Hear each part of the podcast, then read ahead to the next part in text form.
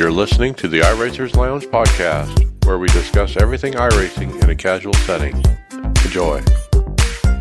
Welcome to the iRacers Lounge. I'm your host, Mike Ellis. iRacers Lounge is a podcast for the iRacer, where we talk all things iRacing in a casual setting. Joining me are the usual characters Chris Scales, David Flowers, Greg Hectus, Tony Groves, William Gibson. Hey guys, big turnout. Hey, Mike. Hey, what's up? Hey, Mike. All right. Well, welcome. Let's talk uh, right about NASCAR iRacing Series right away. Uh, Kansas. Man, uh, I'll start out. Wednesday fixed uh, P12 for myself. I ran top 10, actually uh, top 5 a little bit uh, most of the day. Um, actually got loose and someone drove through me, knocked me back to 19th. I ended up working my way back to 12th and uh, not a bad finish for me. I think that was my best of the week, actually. So it seems like that. It's always the first race I seem to get my best result. Uh, Greg, you ran with me as well as Chris. Greg, you got a top 10. Good job. Yeah, that's the only one I want to talk about this week, I think. P9, and you had uh, five minutes of damage when you finished. Yeah, that was an attrition race. I think uh, just letting people crash themselves out, but I got wrecked early. Story of my life. Yeah, and then uh, Chris, uh, not a good result for you, really. No, it was. It, the first half of the week was a little rough. Um, yeah, I don't remember much about that one. Some of the the ones later in the week was a little bit more eventful. But yeah, that first half of the week, I was just learning that track. That place was it was really fun to to get around once I got used to it. Man, running up the wall like like, like that on a, a mile and a half was a little crazy at first. Yep. Well, that night in the open, I got a P23. I got wrecked. It had a bit of damage. But once you have that damage, the car is just slow and tight, and you're really not competitive after that. Uh, Greg, uh, you started P5 but finished P20. Uh, last lap restart actually killed the race. Yeah, I I think if I remember correctly on that one, um, I got turned because oh, that was the one I dove through the center, and a guy was complaining that uh, he missed the shift, so I moved up to go through the center, and then he uh, ended up going and uh, got into me uh, going into the corner as soon as he got up to speed. He and then blamed me for the wreck. All right, and uh, David Flowers, Mister One and Done, uh, comes into Kansas, and you get what a P5, best result out of the entire team. I got phoenixed again. I was in P2. We were we were running late. I had like 40 laps on my tires. I was reeling the leader in, no problem. And what do we get? Late caution. And I'm like, okay. And my car was only really really good on the long run. It took over 20 laps to come in, and we had eight laps left. And I, by the time we finished, I fell back from second to fifth. So I could have matched my best result, but didn't. And like I said, I got phoenixed. It kind of sucked. but it was a good result overall. Yeah, great run. Uh, and I know there was a big effort from some of the guys in the team to try to get a better result than that, but we didn't do it. So you got the best result of the week. I tried so damn hard. I, I was I raced I was my gonna butt off say, the end the Chris, week, but couldn't Chris do it. had had- Chris had a great shot to do it, but Chris did what he normally does. He overdrives the car, get in the wall, and screws it for everybody else. Because we could have had an epic rivalry this week, but no, somebody had to screw it up. Yeah, that was something. Uh, Thursday night, it says I got a P21. I was wrecked out. I was uh, first caution, which is always the worst. 14 minutes damage, okay? And it was a, a guy from Italy, actually. Um, I went and looked at the who the entry was, and it said Italy. Um, he came up and got my left rear. I was not down in his lane. He got into me. Uh, that got me in the wall. I got clipped again by another guy, and then another guy came by and T-boned me and finished me off. And uh, anyway, P21. Uh, Chris, you got P9. I think that was your best of the week. Yeah, that was um that was a pretty good race. Um I think uh I can't remember if Flowers is in that race with me or just uh racing in a different split. But uh, yeah, there's a particular guy that um, he's battled with in the past that I drove my butt off to get that P9 because I was in a car with a busted motor. It wasn't real bad, but man, yeah, I, I really held that guy off. Good old Milton. yeah. All right. And then uh, Thursday fixed, I ended up P16 after running 20th or so most of the race. I suck, is, is how I felt.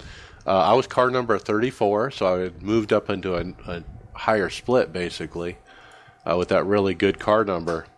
And uh, I was a little out of my league with those guys, and um, I ran what I deserved. Anyway, P16. And then teammate Brandon Newhouse, who we haven't seen uh, online very much because uh, life is getting in the way, but he did race. Um, he said there was a late caution. The top four stayed out. They spun their tires, and we all went four to six wide. It was crazy. Uh, went in with no practice either. He didn't give a result of how he finished.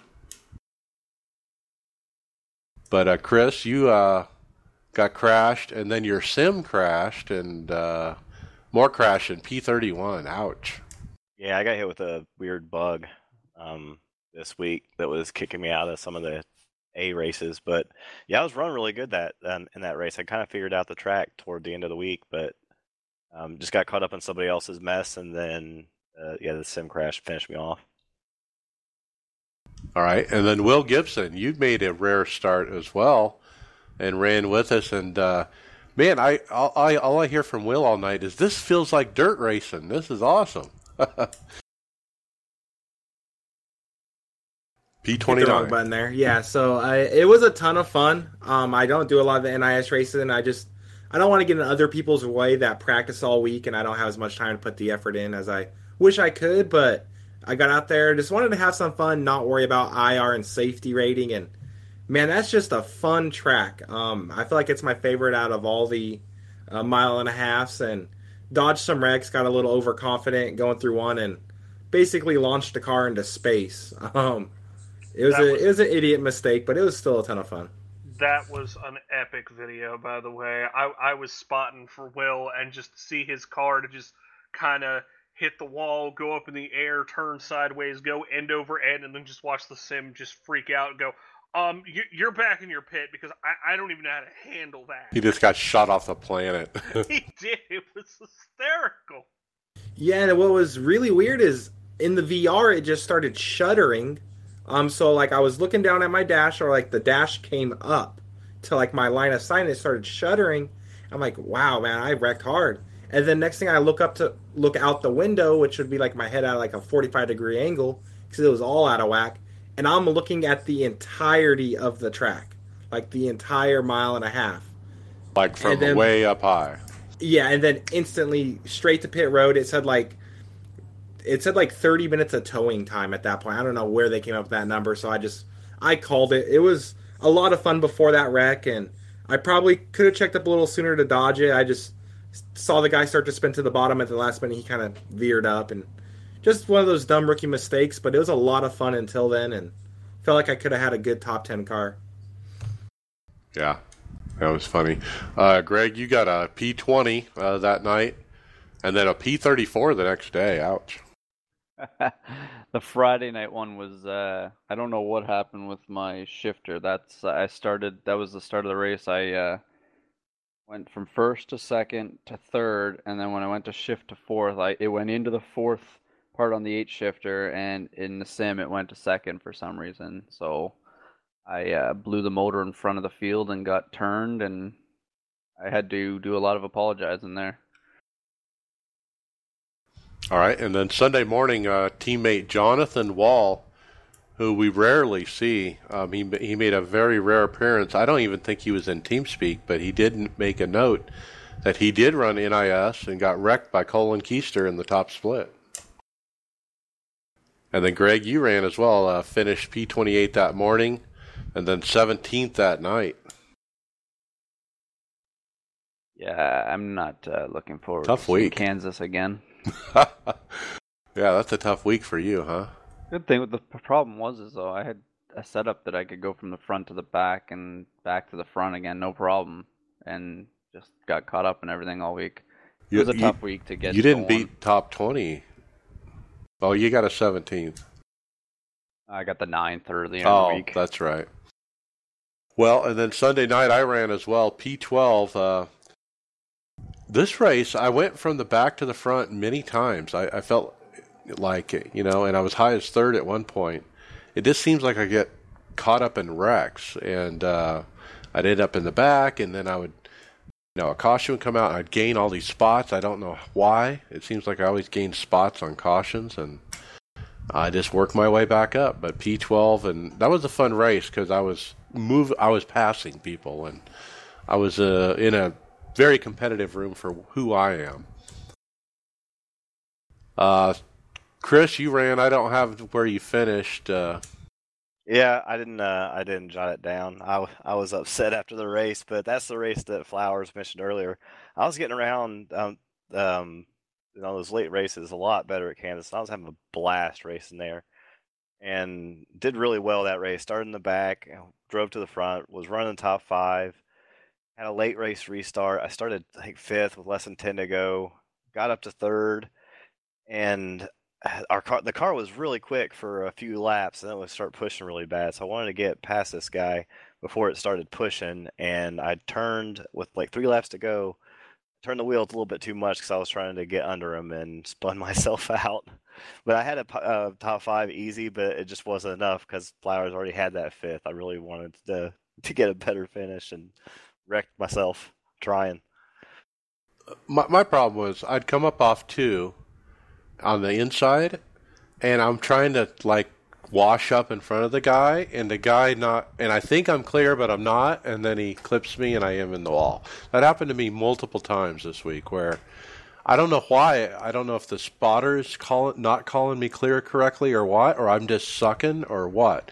But I had that problem multiple times. uh, But it's hard on the bottom. Um, I was always wanting to get to the top as soon as I could. Yeah, it was terrible at the bottom. That was the biggest problem I had there. Is like I had a hard time passing people because I could only run that top line. Anytime I went to the to the bottom, I was just too slow. Yeah, I still feel like Kansas is a, is a little bit broken as far as how fast you can drive it into that corner, you know, on the top, and it's just real not too realistic. I think. I'm pretty sure it's broken because you just feel like you're floating through that tri-oval. I mean, it's ridiculous how quick it is, but man, it's a lot of fun anyway. It can stay broken as far as I'm concerned. Right. All right, let's talk uh, Road to Pro trucks.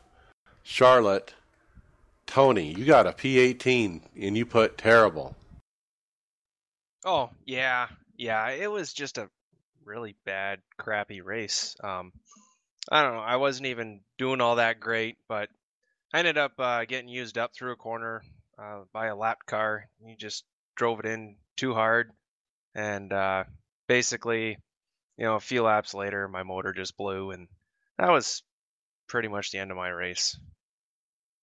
It seems like it's inevitable that the motor blows, right? It, Well, I mean, yeah, and I, I did take a lot of front end damage because he he used me right up into the wall, and then I come down and hit another wall, and um, yeah.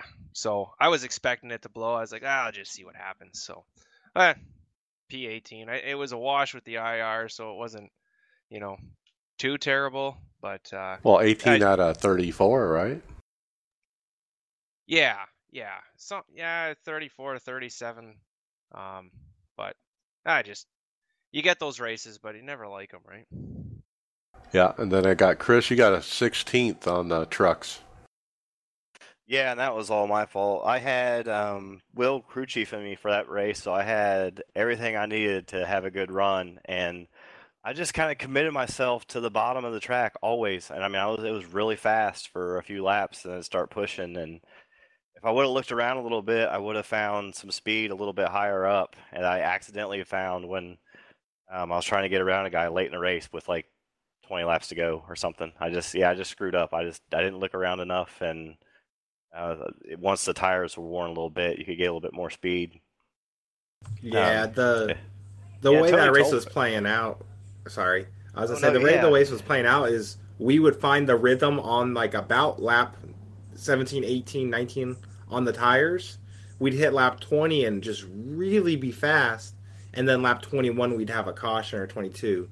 So there was really never a chance to let the truck kind of open up, and you got kind of tied up in a couple other people's messes. Um, that was the first race I think I've helped crew chief and spot since I've kind of redone my setup to make doing that kind of stuff a little easier. And it, I was getting ton of great information. I think everything was working good, and that one late restart, that guy kind of tried to slide job you, cut up in front of you, smacked the wall, and came down. And I think that damage is what kept us from a top a top ten for sure. Yeah, yeah, and Tony had said that he had found the high line once the tires had worn in a little bit, but I looked for it a couple of times. But the problem is, if you didn't hit it right, you were just it, it would kill the truck. But yeah, once I figured it out, it it's just too little, too late. Truck was too broken. it's a tough series. Uh, Road to Pro. All right, let's talk uh, official Formula Renault 2.0. David Flowers, Will Gibson. You guys ran P11, P18. Yeah, I uh, I just bought the Renault literally the other night. I bought it and I bought the uh, Dallara 18 to run Indy, and I was like, eh, why not? So I jumped in a race with Will, and I started in the back and worked my way up at Spa to P11, and Will started in the front. And unfortunately, got into like the biggest car crash I've seen in a while. There were just there were cars everywhere. I, I managed to pick my way through. Um, but yeah, it was it was bad for Will. He was out in about three seconds, unfortunately. Yeah, one of the things since I've started iRacing, I've always been very timid at the start of races, and usually can scrap together a good finish. And I've really been trying to work on that, be more aggressive on the starts. And we had a great start, got through turn one there clean. On the inside, got through Eau Rouge, going up the back stretch, and people were battling. I was minding my own line, kind of in the middle um, I had a run on the guy on the inside, the guy on the outside, threw a crazy block, got in the grass, came back onto the track side by side with me. I had about half a car length on him. Was perfectly running my line. He was perfectly running his, and he just turned straight into me um, and wrecked both of us and everyone behind us. It was um, really dumb. I almost protested it, but it's like you know, let, let it go. Let's move on to the next one, not stress it out. It's one of those um, racing deals. Yeah, but I was really proud of the start I had and how aggressive I was. I feel like that's that next step of comfortability I need to get with the other iRacing members and the people around me um, to start picking up more wins and good finishes because you can only do so much starting from the back. Um, top fives get old after a while. Yeah, be uh, careful how aggressive you get though, because you'll end up like me in that truck race. and I forgot to mention too, also. Uh, or that uh, A car race at Kansas. That race that I uh, spun off uh, at the very end. One of Greg's friends, um, uh, Michael Morley, was in that race with me, and that was another reason I was pushing because he had already won one, and Greg was pushing me to beat this guy, and he was leading the race. Here I am fighting for third, and I cause a caution. It brings out the you know brings out the caution that gives him that win. Actually, so be careful with the aggression. Thanks. yeah, my bad. All right, let's go on. Uh, Peak is off this week. Next week, Charlotte. Uh, Will, uh, tell us about World of Outlaws Late Model Championship uh, started this week. Yeah, so they're running bi weekly. You have the sprint cars one week, late models the next. And this week was uh, the first late model race. Um, they ran at Volusia. Howard Weaver actually won the race. He held off a late race charge from James Eden. Um, the race was Monday, a 50 lap main event, which was nice. I believe the sprint cars do 30 laps. Um, the race went really smooth. The first caution didn't come out to lap 19, which was really good and fun to watch. And then the final 14 laps kind of went caution free, or they did go caution free. Um, Howard Weaver pretty much dominated the race. There was some really, really good battles for second, third, fourth. Um, but James Eden at the end there, he um, started fifth, fell back as far as eighth, um, was third on the final restart with uh, 14 to go, got all the way up to Weaver's bumper, but just didn't have enough time. I felt like he probably could have tried to move him if he wanted to, but it was still really good, fun racing. Um, I think it's a a great start to their season and the World of Outlaw late model championship. Yeah, isn't it a thousand bucks to the winner too? Yeah, that was um I actually skipped over that here and cut it and forgot to Yeah. it back. But yeah, thousand dollars to the winner, and yeah, Howard was just in a league of his own. Um, yeah, but it was just really, really good racing, and I It's kind like of fun to watch. I watched some of the video, and man, it's good racing. I really I thought the late models would have a better race than they did. Um, as far as two, three lines of racing, multiple grooves, and I feel like Volusia as a track kind of promotes that because it's really odd shaped. It's kind of it's hard to explain, but for the most part, he, he Howard kind of checked out, but everywhere else was good racing, and um, yeah, no, it was really good, and it was nice to see just those few cautions. Most of the race was ran under green. Yep. And uh, Tony, what do you got next? World Championship. Yeah, F1. gra- yeah, uh, Grand Prix World Championships. Um, Matt Mac Backham takes his second win of the season at Monza. Um, now, uh, most of us here at Team Tifosi and the iRacers Lounge don't follow. I don't even know what these letters stand for. So, uh, but it's uh, IWC GPS. Um, now, if you want more info on these world championships, the Simon Racing Report podcast is a great show that follows the series. Um, so you don't get some dumbass like me trying to figure this all out. Um, so if you follow F1 and, and iRacing, um, this is a the series to follow, and and the Simon Racing Report is the best podcast to keep up with that series. Hey, Tony, real quick. It's the iRacing World Championship Grand Prix Series. Oh, there you go. Anyway, uh, what I noticed is the lack of the names that we normally see in the top three or three to top five aren't there. Like Mitchell De Jong is tenth, and I don't even see uh, what's his name Hutu. He's not even in the top ten. I think he had some kind of internet issues, if I'm not mistaken. Aha. Um, and Mitchell, I believe, had like an incident in turn one. I um I kind of put that note in there about the the Simon Racing Report podcast. I listened to it the other day on the drive home from work, and they go in good detail about pretty much every incident, every event that happens during those races. So I really enjoyed it. Um, I don't really follow the series. I know a lot of us don't, but um, it's a, it seems super highly competitive, and um, they give a good breakdown of what's going on. I try to on occasion. Um, I like I I try to watch a race here and there. I just mainly don't have time. Um, what was that podcast again, Will? Simon what? It's Simon Racing Report podcast. Yeah. All right, Chris. Let's talk Indy 50. Yeah, I actually got to run one of these. Um, so uh, Kevin Bobbitt posted in the forums last weekend a special test race prior to the Indy 500 called the Indy 50.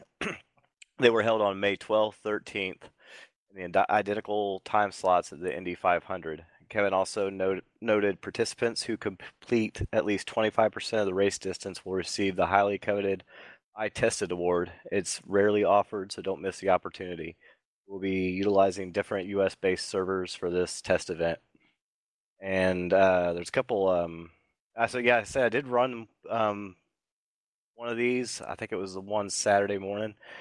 And I, man, I applaud iRacing for doing this because it, man, it's so smart. I don't know why they haven't done it earlier. Run these test events, you know, these short little events at the exact same times that you're going to kick off the real thing, since they've been having so many problems with server issues with these big events. Yeah, test run. Absolutely. Yeah, me and uh me and Chris are gonna run together for the Indy 500 on Sunday. We've been we've been doing some practicing and stuff. The set feels pretty good on our own. I haven't had a chance to run it in traffic though. Yeah, I checked for that award, and it's there. It's I tested with a little check mark says Help Cool. Load Test Indy 500 Testing Series. So yeah, hopefully they keep doing this with uh, other big events. And uh, there's also a couple of posts um, uh, regarding how close this race is shaping up to be. Uh, the qualifying times are just are ridiculously tight and just keep getting tighter. Yeah. 39 O's. The top. Uh, yeah, it's crazy. It's the top 28 are all 39 O's. The top 33 are within one tenth of each other. Yeah, One tenth tenth, the entire field.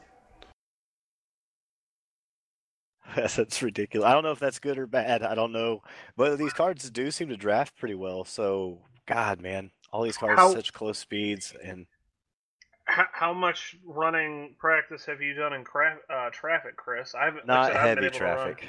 Yes, I ran that 50, but most of it was just laying back, um, just trying to learn how to drive the car. I didn't race much. I finished 10th, I think, but that was just because there was a giant wreck that took out like half the field. And there is a bumping contest for sure for this top 33. Now you got to remember it's uh, a four lap average for the queue, and they're within a tenth the entire field. Okay, so it's pretty amazing how tight it is uh, to get into the top split. And this is one of the rare events in racing, in iRacing, where they don't do the split or the qualifying is done by time. It's not by iRating. I Yeah, think so, that's yeah. really cool. Yeah, so we're looking at the top split basically. And right. If you them look at the yeah, top except for, like, 33, there's your couple top split. tenths. Y- Yeah, and if you notice, the top three are all from Indiana, so I think they they got some good representation there. That's right. Get them, Indiana boys. Yeah, I recognize some names in there uh, in the top 33, uh, like our uh, friend of the podcast, James Swinbanks from Australia. He's uh, barely in there. On this page, he's listed 29th out of 33. That's something to hang your hat on, just to be on that list on this top page. All right, let's go on to the next one. Uh, Doug Hunt Jr. from iRacing posted up some changes or uh, adjustments to the special event schedule. Uh, Nürburgring 24 will be adding a second 24 hour time slot. That means there'll be two race times on Saturday. Uh, they also added Mercedes and Ferrari GT3s to the lineup. Indy 500, they're using the new Dallara car. There'll be four time slots over the weekend. Uh, this Saturday, uh, there's three of them and one on Sunday. Uh, six hours of the Glen canceled because we don't want it too close to the quarterly build. Um, a side note on that, Mike. One, uh, I, I forget the guy's name. Um, I was actually listening to the Rutgers Kev podcast. They talked about one of the guys. He's going to be hosting a six hours at the Glen. I think in the time slot that the official race was supposed to be. Don't quote me on that. Oh, I'm um, sure somebody would. But it's on the form somewhere. I just wanted to put that out there. Yeah, Kings Royal, they're going to take that out of the special events and instead they're going to adjust it the World of Outlaw Craftsman Sprint Car Series to run the 410s at Eldora for that entire week. So Kings Royal is now part of the regular schedule, not a special event. Spa 24 adding a second time slot, a time slot. Le Mans, uh, they've decided to take their the Le Mans 24 hour event and put it inside the Le Mans Endurance Series. It still is a 24 hour race, but as part of an official series, the Le Mans Endurance Series, it's not a standalone special event. And that's it. All right, Will, you're next. Subaru. Yeah, so there was a picture that popped up, I think, in our group messenger earlier on the week. It was floating around Facebook. I posted up on our Twitter of uh, what looks like uh, the new Subaru GRC. Um, looking like they're doing the figure eight at Irwindale with a jump in the middle. Um, I know it's a little speculation. There's no 100% confirmation that I'm aware of for this photo, but it's been floating around. Nobody's denied it. It looks really, really good. Um, so yeah, I'm excited for it. I hope they either do a really good uh, new GRC track out Irwindale, or maybe do an update version of the figure eight that has a jump across the center. Would be a lot of fun. So some cool stuff leaking out there. Yeah, another guy put it on Reddit. We found it over there too. But it's a legit screenshot. I mean, it's got the iRacing.com, you know, watermark in the corner. It sure looks like a, a proper screenshot. And you can see the word Irwindale Speedway on the wall in the background, so you know it's that track. Yeah, it it looks like it was intentional the way it lines up with the car jumping over the name of the track and everything. It looks pretty legit. Um, I'm surprised there's not a paint job on the car. I feel like if it was something they were going to do for something promotional, they would have done that. Right. Um, it's white. But I feel like it might have been something like somebody shared with a friend that ended up sneaking out. All right. Looking forward to that. Chris, what do you got for uh, All Star for the Peak Boys? Yeah, next is a forum post by Ray Alfala. He posted info on the All Star race being hosted by LSR TV. They'll be on right after we're done with the podcast tonight. They'll be they will start with an open race for peak drivers, and the top 20 Road to Pro do not meet the requirements for the All Star race. And uh, the requirements are uh, former All Star race winners, peak champions, peak winners since 2016, uh, top 10 All Star Open finishers, uh, two All Star Open hard chargers, and special invites. Special And- invite like uh, Tyler Hudson, for example. Yeah, yeah, they gotta get they gotta fill out the field somehow. Yeah, PJ and Jake Sturgios I see on the list. But a lot of uh, should be a good race. They run tonight. Yeah, and as part, uh, so along with this post, he also posted a setup for Charlotte uh, for people to run a test out. I'm sure it's not, you know, their exact thing, obviously, but I bet it's pretty decent. He says it's for the Open and the All Star, so it's got to be a decent set. Uh, I put it up on our team drive so we could have something to start the week with for Charlotte.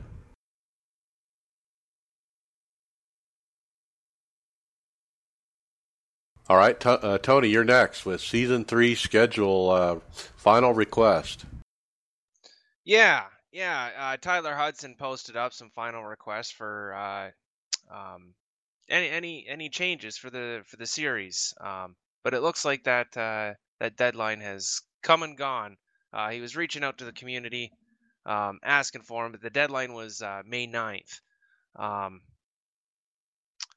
Um, Yeah, we missed that. yeah, yeah. Now, you know, I got I'm looking at about five different links uh, to to various ones, and you know, I I noticed there's a couple.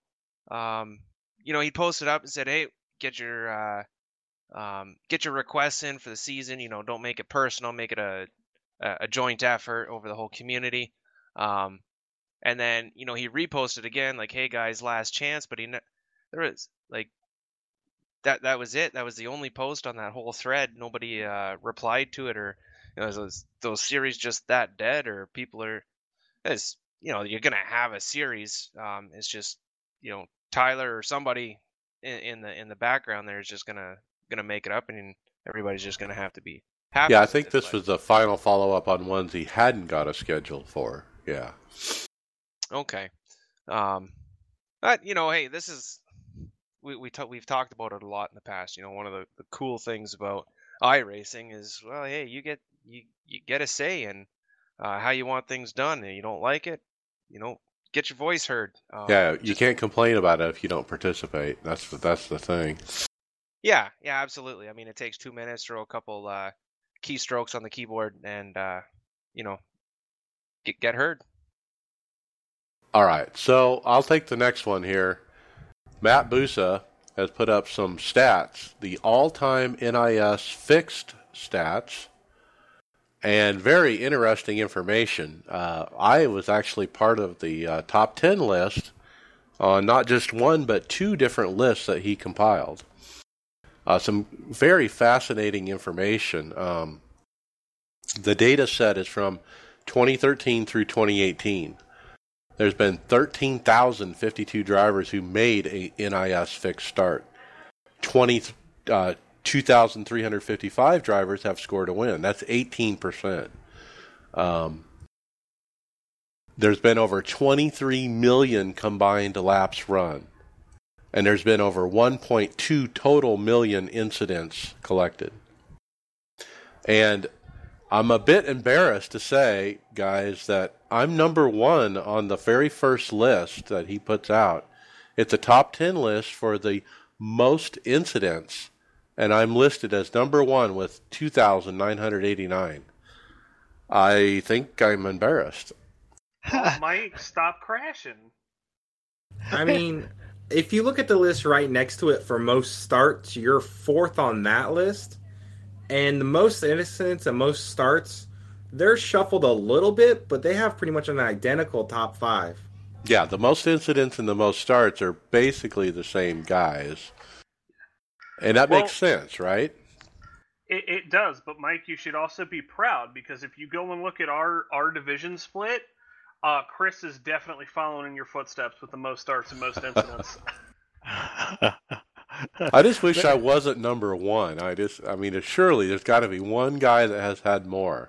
Yeah, that's know- like it's cool to be number one doesn't in run something, enough. but yeah, to be number one, like you are the number one all time ever in the you know like what last five years of people who run NIS and incidents. Yep, that's exactly the truth. yeah, I mean, Number one on that list. Justify it still, but still, you're number one. I almost feel like he doesn't like you because, like, I feel like I would have started that list with most wins, most poles, and then just trickled into the fun ones like most incidents. He's yeah, like, the very first. Mike uh, Ellis is poll. the first name you see. First name you most see on the list. Yep. I I think we need to make you a special pain or something, uh, just to let people know. Oh my You're gosh. number one. But 435 starts. That's a lot. You know, I had no idea. And you know, I'm- you think about that. There's 36 weeks uh, a season. You know, five years, but 435 starts. Wow. Uh, most wins: Tyler Hudson with 60, Matt Busa 59, Patrick Shelton 47. Uh, so that's pretty disconnected from your impressive. Uh, most laps led, Matt Busa. 13,408 laps led by him. Uh, best average finish, Tyler Hudson with a fifth. Pretty crazy uh, stats. I love looking at stuff like this, but I was caught really off guard, guys, by having the most incidents. And I don't feel like I'm uh, out one of those wreckers. Maybe the guys I drive with might say something otherwise, but I don't know. I think Right. it's just one of those things where it's just you do enough starts, you're bound to get incidents. And I used to start a lot because I used to work from home, and I would start almost every other every race uh, for several seasons. I did that, but now I don't get as many starts a week because of my job. Uh, so it's kind of changed, but but man, that is something. It threw me off. All right, Will, what's up next? All right, so uh, Tyler Hudson was posting in the forums about potential Dirt Series changes. Um, so he posted in the general Dirt discussions that they're looking at putting the World of Outlaw series, the World of Outlaw late models and sprint cars that are A class, back down to a B class license. Uh, Tyler stated this would more than double the amount of eligible drivers to compete in these two series where it sits currently. Um, they're also looking at making the December to March season. So I would say uh, season one of the 2019 calendar, the 12 week official series, making that the qualifying series for the World of Outlaw Pro Championship uh, prior to the 2019 season. Um, Tyler mentioned our hope would be to bump the official series back to A class by the 2019 season, uh, season one. So if the qualifying series is A class, but we have two seasons to evaluate, evaluate and make this decision. Well, they got to do something right because they don't have enough people running it. Yeah, so basically, um, if you have a dirt license, you have to have an A license to run the 410 and super late model in the World of Outlaw series. And they're looking at bumping that back to a B just, just because participation is low. Um, I kind of wrote a little piece here so I wouldn't get sidetracked or distracted. Um, I think it is good they're willing to try something new. I do feel it is sad that there are so many drivers with a B class license that are not pushing for an A class to run in that series. And I feel like that's something that they need to promote. Um, I feel like this is something they need to do to, to promote the participation in that weekly series. Um, I also love the idea of using the 12 week series to qualify for the Pro Series. Um, I feel like it's just the carrot they need at the end of the string to promote that series and just participation as a whole. Um, I do hope this works as intended. I feel like there's a lot of really good benefits for um, iRacing as a whole. Yeah. Well, at least they're making adjustments and not just letting it wither and die away. You know, that's what I like about it. I'd yeah. rather I'd rather see him like I don't know. It's been a little while since I've been to a dirt race, but I, I think there was I don't remember seeing. Um, I'm, I've seen simulators and stuff at tracks, but I don't remember anything from iRacing. I think that's where they need to be going instead of making adjustments to try to get more people in the series. They need to get uh, rep- representation out to dirt tracks and show off what they have because I think there's tons of people out there that would love to get on here and race on dirt on iRacing that have no clue it even exists. Just drive the participation, you're saying. Yeah, there's nothing out there. I think I still played before the iRacing. I still played. I think it was uh, oh, Dirt Track Racing for the PlayStation 2. I think you get it for PlayStation 2 and PC. That was probably the best place to go drive a late model until I found iRacing. They're just Yeah, my- the games don't exist. Yeah, I feel like I mean, I feel like there's a bigger problem with the sim as a whole. Um, if you look at all of the official series, most of them are dead most of the time, other than the premier like NIS and kind of like the community ones. And I feel like that's really sad. Um, I think a lot of it is there's a lot of pressure. I feel like to maintain a good I rating. And say a series, I know I refer to the Silver Crown cars a lot there nobody races those. I feel like it's not that hard of a car to drive. It is a B license. I think people just don't want to put in the effort to make a setup to be competitive. And I feel like everybody just wants to flock to a lot of these fixed series. Um, and I think incorporating this weekly series into qualifying for the Pro Series will get more of those caliber drivers wa- racing more often, which will have a higher car count. I don't know. I just feel like focusing on those weekly series is one of the most important things they could do because I think it's the most underappreciated up underappreciated thing they offer us. Yeah, I'm one of those people uh, when it comes to not racing stuff that's not fixed.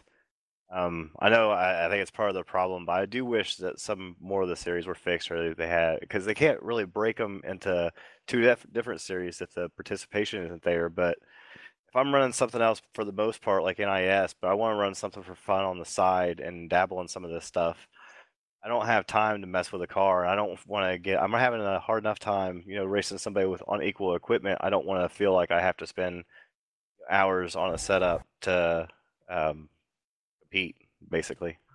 Well, I feel like me personally, say there's a race with I'm gonna do uh, Silver Crown again, 30 guys at Pocono.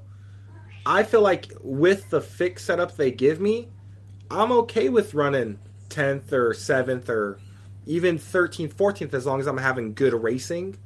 And I feel like once people flock away from those, you get smaller fields, so it's spread apart. So maybe a second off the pace now is me running by myself, and that's no fun. So that's even worse. I don't know what they could do to make those series better. I feel like this is a step in the right direction, and I think trying something new is really fun and exciting. Um, I don't know what you could do for every series, but at least utilize these pro championships to promote the sim in general. Yeah, All they're right. so cool, but I'm part of the problem because I'm not racing them. So yeah, hopefully they figure it out. Yeah, out. I you're part of the away. problem. Yeah, I want to be there when I want to race them, but I'm not racing them. So yeah, yeah, I don't know what the answer is. All right, let's keep going. Chris, you found a good video here. Oh yeah, speaking of dirt, uh, and my favorite thing, late models. Uh, this is a quick video. Um, I don't know how you find this. I, I just have the Facebook link um, for uh, Terry Jacoby posted it, but uh, if you guys have an easier way to get to it, if the people can't find Terry Terry Jacoby, let um, go ahead and let us know. But it's basically a couple of uh, super late models that get together. One of them gets airborne and lands on top of a, a telephone pole and gets impaled. I mean, it's hilarious. Like literally impaled. Yeah. Yeah, I didn't know they had that kind of physics in the telephone poles, but I guess you have to. If you can run into it on the bottom, I guess you can get impaled if you can get the car high enough. It- It's a pretty impressive video. I mean, the car is high enough to impale on the top of the pole, but the the pole is doesn't move. It doesn't even sway or budge or anything. It's like solid. Yeah, they got to work on their pole physics just a little bit. In case Yeah, let's take the pole down. Let it fall. the wires come down and I everything want to see sparks from those the, the wires and everything. All right, let's keep moving. Uh, Tony, you're next. Uh, week two for a contest. Yeah, yeah, that that contest is the the Mazda Hot Lap Challenge. Um, we we talked about this one just before it started, um, and uh, they're into the they're into week two at Lime Rock Park, and that is May 25th to May 26th. Um, now this is an online. Uh, they have two schedules. Sorry, online and at track. So um, you, you have two ways to, to compete and two ways to enter. Um, Just run the time attack. It's a time attack thing. yeah, yeah. I guess I should probably mention that as well. It is a time attack, um, and I believe the uh, yeah the the grand prize is uh, a test in a global Mazda MX-5 Cup car uh, later in 2019. So Yeah. um, And a trip to the Daytona 24. Oh yes, there it is, a VIP trip. Uh, yeah. yeah, geez. So um, Go get it. Absolutely, absolutely. And uh, where are we at uh, next? They say uh, uh, June 29th to, to July 1st is the uh, they'll be racing at Watkins Glen. So It's about once a month that this comes up. So anyway, it's coming up next week or the week after. yeah, yeah, lots of fun. If you're uh, if you're a road guy and you got what it takes, or you think you got what it takes, give it a shot. All right, next up, uh, a lot of people getting a crash of the sim, uh, well, a hard crash. And uh, Chris, I think you had some of this this week. It turned out it was the EAC, which is the Easy Anti Cheat. And apparently, uh, one of the updates to the Easy Anti Cheat was causing it. They did roll it back, and from what I understand, it, it's fixed. Yeah, I haven't had any problems since. So um, yeah, here's hoping. Yeah, so uh, easy anti cheat apparently is still there and and working. All right, Chris, uh, you got another little tidbit about NASCAR and their iRacing involvement. Yeah, and this uh, this comes from um, an article by Adam Stern, the the basic gist of the article is how uh, the NASCAR owners are kind of frustrated that NASCAR is doing kind of a crappy job keeping up with the times. We're still, you know, have the the same old that show we've been putting on, and they need to, you know, modernize Well, it a bit. And uh, yeah, I think the gist of it was the article was more about at 2020 is when the track agreements are up and the charter agreements are up, and that's going to be a big, big, big renegotiation phase in 2020. Uh, and there's a lot of talk of the teams might even split off or you know form some kind of a separate series if they can't get their the TV money. Uh, and maybe that's why NASCAR bought ARCA so that they couldn't have a series to go to. Was one of the speculations, but but at the end of the article there was uh, something uh, written there, uh, some quotes from none other than um, Kauffman, who is the owner or partial owner of the uh, Chip Ganassi team, about iRacing.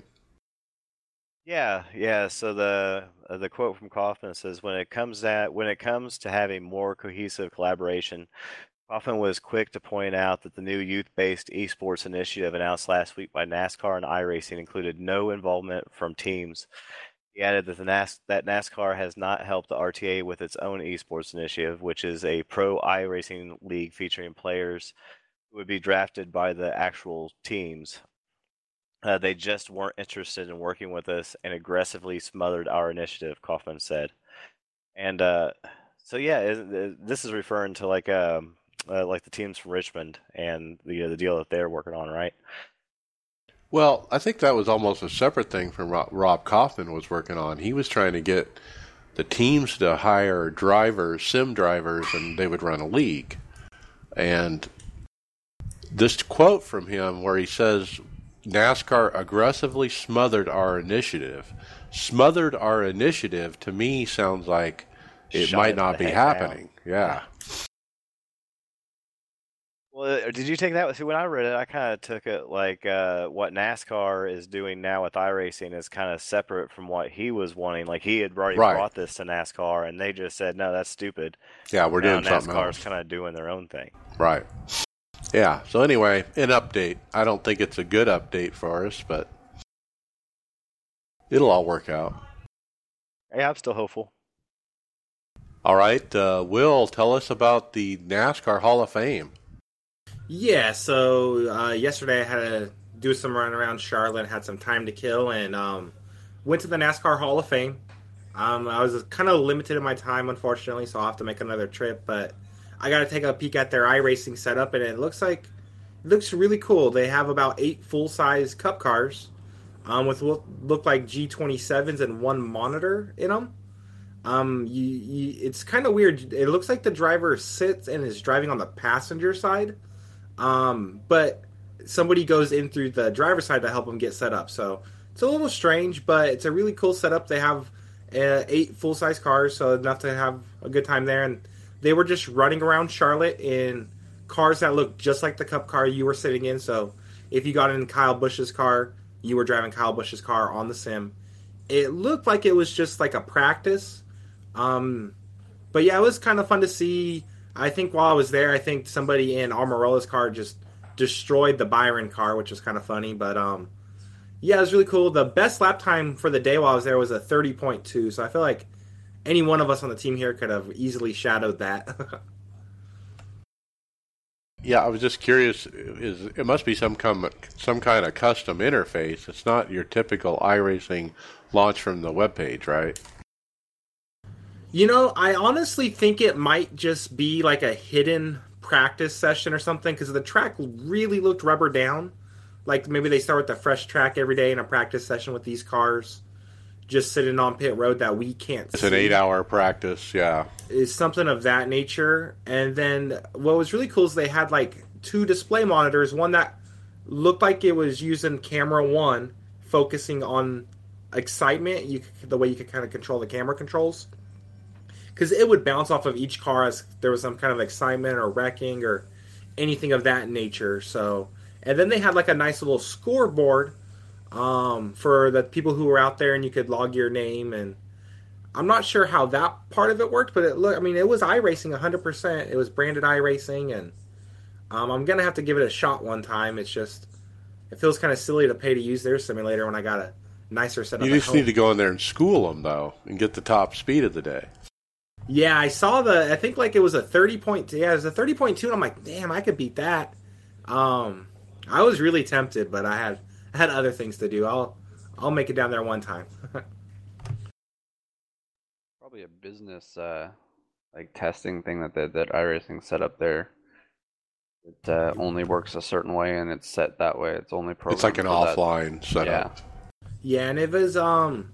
I guess I would. I was told they actually have leagues that will race there. They have like their own league or something. Um, and I wouldn't be surprised if they have more simulators stashed away somewhere, because an eight man league's kind of small. But um, yeah, I gotta. I want to try to look into that just to give it a shot and check it out again. All right, moving on. Uh, Facebook. I found this post on one of the Facebook groups, and I had to chime in because the guy says, "Does iRacing allow account selling? I have an account with over three hundred twenty-five dollars worth of cars and tracks that I'm looking to get rid of for only one hundred and fifty. And let the bidding start, so to speak. What do you guys think? Is this uh, kosher? Nope. I've been uh, following you on this one, Mike, because I, I, I, I guess those people don't understand that if iRacing ever went away, they don't own anything from it. Well, yeah, I I posted up and as well as some other people to let these guys know that uh, here's what I put: your account is worth nothing. There is no value to it at all. You're leasing the content. So the answer is no. You cannot sell your account. You could sell it if somebody wants to buy it, but that that's up to them, I guess. I know when I bought my Obutto, um, the guys that were getting rid of their stuff, they um, they mentioned to me like, "Hey man, I wish I could sell my account. I have all these tracks and all of this and that. I just don't use it, and I already had my stuff, so I didn't think nothing of it. But I was just curious, like, what was to stop me from giving him a hundred bucks getting his logins, messaging iRacing and saying like, "Hey, I had a name change." Um, just seems Well, um, a lot of like people possible, here but posted. it's kind of weird. Yeah, a lot of people posted. That's a, you know all these scenarios just like that. Oh, I can move. I'll have a different IP address, or I use my grandma's credit card, so I'm changing my name, and you know, there's all these different things that you can do to really get away with this. But in the spirit of the rule, it is against the rules. I wouldn't mind. I feel like the one thing that kind of sticks out to me here is how much content has been paid for that just is wasted. I know iRacing would never do it, but I just feel like it'd be really cool if, say, I have to go away from iRacing. I'm like, I'm mad. I don't want to. I got life stuff. I want to donate my content back to the public, divvy it up, give it to somebody randomly. I don't care. But to get off that, take it away from my account, so I, even I can't use it at that point because someone else has it. But I bet you there's a ton of people out there who have accounts Yeah, that are just collecting dust. you know they got to make money one way or another. So uh, I'm fine with how they're charging for it. And yeah, if the server, if they don't up, keep the servers up and pay the server bill, nobody has iRacing. You know. If you look at it, I was gone for two or three years, and I almost have everything on iRacing except for the new stuff that's come out. You came So- back and got it back. And I, right? I've come back and added to it, but you know that was probably I probably have twelve to two grand, probably twelve hundred to two thousand dollars worth of stuff bought. Still way like- cheaper than a real race car. Oh yeah. Oh yeah, So this thread went a little crazy. One guy actually was so upset about it that he actually wrote an email to iRacing stewards and reported the thread that somebody was trying to sell their account. And he posted up a picture of the email that he got back from iRacing about it. What a snitch. Yeah, total snitch. And then everyone called him out for it. Snitches end up in ditches. Yeah, iRacing had told him, Thank you for bringing this to our attention. We will look into this further. All right. Yeah, pretty crazy. I was trying to out there tell him, you know, how it works. Uh, Tony, what do you got next? Well, looks to me like uh, iRacing was uh, doing a little bit of house cleaning. There's a picture of uh, Kevin Iannarelli up with his uh, very sophisticated duster. Um, actually, they were. Uh, he was out spending the day uh, recording cars, capturing the sound. Um, so I imagine there's going to be a bit of an update to, to how some of the cars sound. I couldn't figure out where. I didn't see anyways where they were where they were doing this or what cars they were recording. Yeah, Um, he kept it a mystery pretty much. yeah, I- yeah. I tweeted at him with our account. Um, I speculated it's carts. Um, that's a very narrow track. Um, there's rubber laid down, and uh, a lot of karting tracks will utilize like supermoto bikes. So they'll have a section of dirt that goes on and off the asphalt, uh, kind of a back and forth thing. So Yeah, my speculation is karting. Um, he tweeted us back, kind of joking it off, but You I don't know, probably that's- we'll what I'm see. hoping. You might have called it. All right, Chris, what's next? Next, we have uh, looks like John Hammer was on the forums and he posted. I haven't been able to go through the videos to see how in depth they are, but He he's posted posted all- setup help, everything. Yeah. So I see that he's posted like how to use like Motec and how to get the data from it, use the data, but does it go? It go goes completely into detail, like how to how he builds his setups. Well, it's yeah. He basically dumped all his information, his his Motec profiles, his uh, YouTube videos on how to use them for telemetry and how to you know analyze you know ride heights and camber and that kind of stuff, and other information, you know, other documents and and whatnot. A testing report form, a crew chief sheet uh, and many other things. And so, boy, what a gold mine for somebody who wants to learn about setups and telemetry. Guess what? This is a gold mine. This is just a perfect starting point for somebody that wants to do that. Yeah, like I said, I haven't got had a chance to look, check out many of the videos yet, but it's all fairly bite sized too. It's really hard to find good information on this stuff that's not just overkill or isn't enough. This seems like he's done a really good job of getting you know just the right information without uh, you know that overkill. Yeah. Well, good job, John, uh, getting that out there. Uh, yeah, that's I'm- awesome. Like, He's just trying to share and give back to the community. I, is what he told me, and um, I think it's pretty cool. Yeah, it's gonna help a ton of people. Yeah, we need more people like that sharing things and just helping others get better. All right, we got just a little bit left. Uh, we'll we're running a little late, but we'll do the hardware. Um, so let's jump right on it. I'm going to take the next one. Uh, Apple jumping on the virtual reality train by bringing us an 8K VR goggle. And this was an article on Medium.com I found, and it basically says the long. It's been long rumored that Apple is working on a, a VR headset but recently the rumors got much more interesting. Um, and so it's a very long article that just talks about, you know, what Apple has in store, um, if it's going to be, you know, competitive with the, you know the other VR makers out there. I mean, what do you guys think? I am an Apple guy. I would love Apple VR headset. I'm pretty excited about this because when Apple does it right, this is what they do best. They don't invent stuff. They take something that's already there and make it the best. I mean, that's what they did with smartphones, right? They didn't invent the smartphone. They just took the smartphone and made it the best one Right. that it was ever made. Yeah, but good luck with the price tag on that one, probably. Yeah, oh yeah, sure. Like everything Apple, I'm sure this thing's going to cost twice as much as anything else. Then they'll add like a seven hundred dollar friggin' charge cord or something that only works with that, and then they'll they'll sell you you know a fifteen thousand dollar app to run the damn thing. Uh, its own se- its own se- separate earphones. I feel like we know who likes and doesn't like Apple now. Yeah, Like and Apple, uh, it's just tough. oh yeah, I love and hate them for sure. But yeah, they'll probably. I, I'm pretty hopeful they'll probably come out with something pretty awesome. I'm assuming.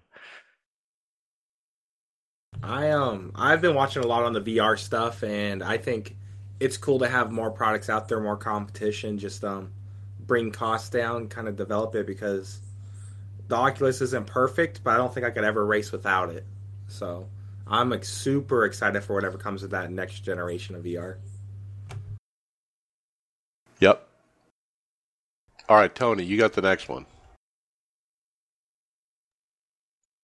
Okay. Um, yeah, this uh, this is from the Ultimate Sim Hardware Facebook page. Um, looks like uh, somebody's made um, uh, adapters for uh, for wheels for uh, like uh, Logitech Thrustmaster. Um, so you can you know you can put your favorite wheel onto these. Uh, Like a real steering wheel. yeah, that's what I'm trying to say.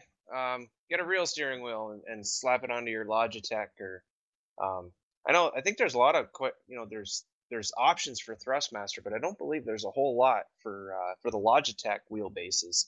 Um, so this is this is really cool. Now I didn't notice if there's a, uh, a E- price on eBay link. Oh, there it is right there. Uh, what do we got? Twenty two ninety nine uh, pounds. Um, so Yeah, this is obviously UK. out of the UK. But uh, yeah, it looks like he might have 3D printed them or something. But uh, it's just like a little spacer adapter kind of thing, and and from what I can see here, it looks like you can uh, you know put almost any kind of wheel on it. Yeah, it looks like it definitely gives you lots of lots of options, and it looks well tooled. It's um, they're they're made out of aluminum, and it looks like the guy's done a nice job on these things. All right, let's go to the last topic. Will Yeah, so it looks like we have a new adaptive gaming controller from Xbox. Um, and there was some talk about what it could do for iRacing in the forums.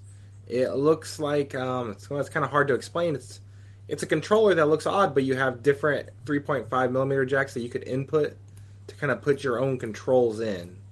Um, I didn't really get a chance to go more into detail on it. it, it's kind of crazy. It's huge, and it looks like two little you know looks like drum turntables. pads or like a DJ pad or something like that. And if you check the video out, this is for people that are have disabilities, and it allows them to play video games when maybe they don't have full use of all their, you know, hands and arms and coordination and stuff like that. And so you can map you touching these touch controllers, which are big round pads about six inch diameters. There's two of them. And you can map that to steering. Like if we were going to r- race with this, you could have one pad be your left right steering, and the other one would be your gas brake, you know. And uh, people who are disabled, it really gives them some other options for how to control games. This is so awesome. And the only thing I can think of is why haven't they done something like this sooner? Um, I mean, it's up, you know, they, they got it going now, and, and, and good on them. Um, but this this is really cool. It looks really neat. Uh, Tony, there has a, I don't know if any of you guys were, knows about this. There is a there's a foundation. It's called Able Gamers. Um, they they help out uh, handicapped people with uh, gaming for all types of gaming, and User they entered uh, your channel. do uh, they do different types of things. Like you can, um, if you're if you're handicapped or disabled, you can uh, apply to this foundation, and they'll come up with a way to to, to adapt a game hardware to your needs. They have another thing too. If you look at the picture down towards the bottom, uh, it's a thing that you put your knee between. It has two little sensors that he mounted below the desk, and you can put your knee or leg up between those two sensors and move your knee like left or right, and actually steer with that. And so it has another thing that you can put by your head. It's like a little wand. If you look up by his head, you'll see it by his ear and you can move or control it with that as well. So it's got some optional items that, that you can use for certain people that have, you know, like a quadriplegic. Maybe he can nod his head, and you can use the nodding uh, as a gas brake and that kind of thing. Really cool.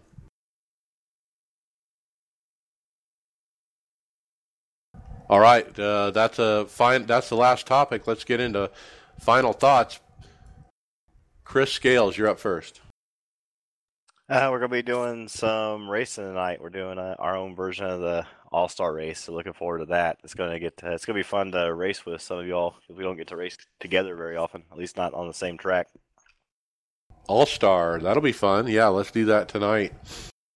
Uh, yeah, and it's an off week, off week with NIS, so we're kind of looking for something to do, right? Yeah. Oh, and looking forward to um, the peak race next week. They'll be at Charlotte. We'll be at Charlotte. That should be fun. It's I said I like it when the, um, their week aligns with ours. It makes me much more likely to watch. Yep. All right, uh, Greg Hectus, final thoughts. Uh, just looking forward to getting to next week's races. Um, I haven't been talking much on the podcast tonight. I'm still setting up my whole system here with the new build that I just did, my hardware. So apologize for not giving a lot of opinions tonight, but I'm just looking forward to next week. Yeah, the new computer build uh, went fairly well. I mean, it's up and running, right? Yeah, everything's getting up and running. I'm just trying. I, I've been over the time we're here. I've been setting up OBS while we've been talking, so I'm trying to get my stream page back up and running. Um, but yeah, had a little bit problems with the motherboard when I first installed everything, so now running on a Ryzen 7 chip, so second gen chip, so we're good. Yep. All right, and uh, David and I just went through before the podcast a, a newegg.com uh, parts list for myself because I'm thinking about starting to think about building a new PC. We put together a, a quick list. It was about 2,300. Crazy stuff. Okay, Tony Groves, final thoughts. Yeah, well, I mean, I, I'm jumping on this whole building stuff uh, bandwagon as well. I'm starting to slowly migrate away from my severely redneck setup. Um, I was able to get away from sticking my super comfortable Crocs underneath my office chair to keep it from stop rolling, and um, mounted myself an actual seat for my car. It's not a racing seat, but nice and comfy, loving it.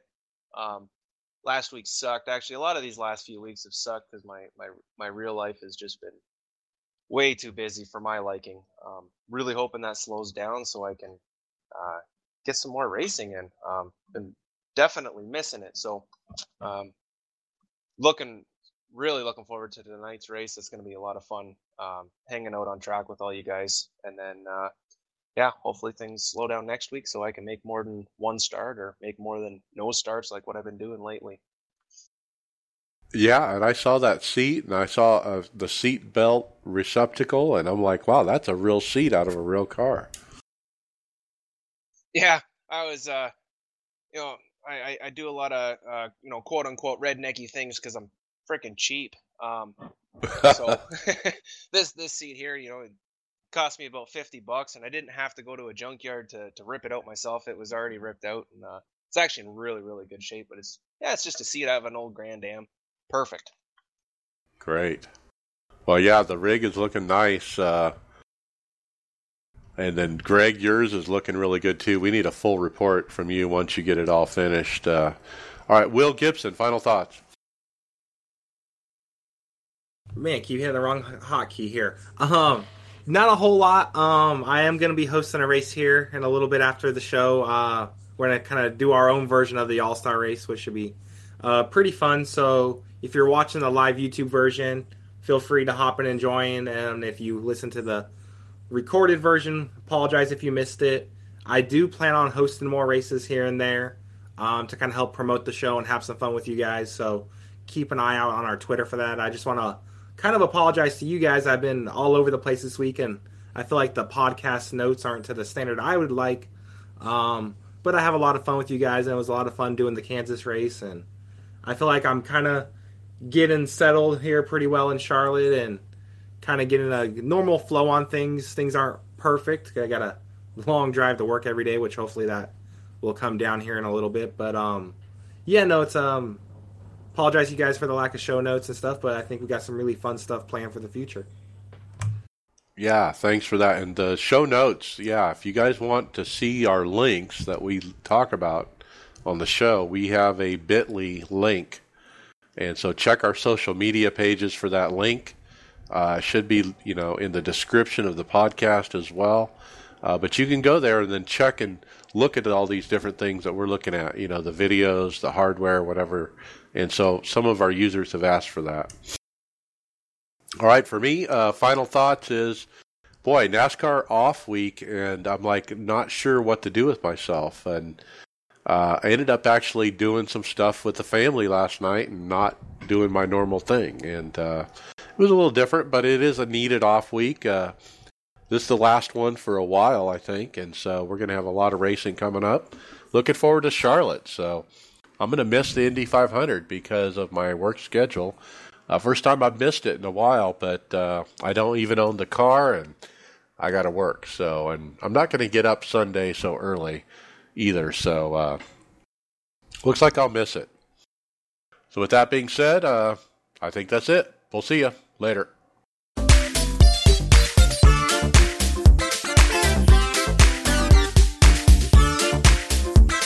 Thank you for listening to the iRacers Lounge podcast. Make sure to go subscribe to us on iTunes, SoundCloud, or Google Play, Facebook, and Twitter. See you on the track.